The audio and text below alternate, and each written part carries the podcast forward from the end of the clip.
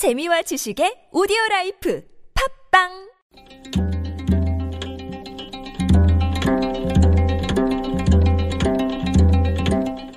한문학자 장유승의 길에서 만난 고전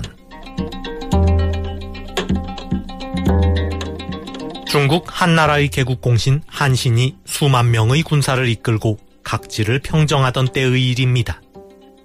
한신의 군대는 정형이라는 곳에서 조나라의 20만 대군을 맞닥뜨렸습니다.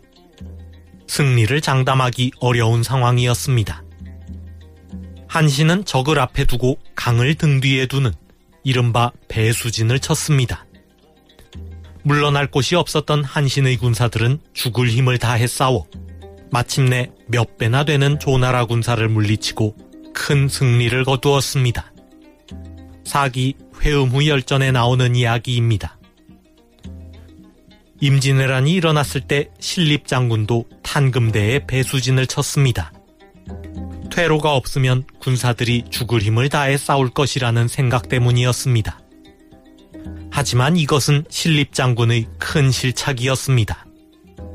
앞으로 나아가지도 못하고 뒤로 물러날 수도 없었던 조선군은 크게 패배하고 말았습니다.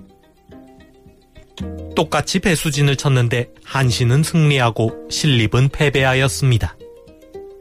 이처럼 전쟁에 반드시 이기는 방법은 없습니다. 상황이 전부 다르기 때문입니다. 그런데 전쟁에 반드시 이기는 방법은 없어도 반드시 패배하는 방법은 있습니다. 그것은 바로 교만입니다. 한서 위상열전에 교병 필패라는 말이 있습니다.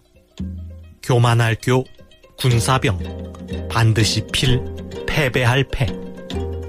교만한 군대는 반드시 패배한다는 말입니다. 전쟁의 승패는 예측할 수 없습니다. 그러나 한 가지는 확실합니다. 자만하고 적을 얕보는 군대는 반드시 패배한다는 점입니다.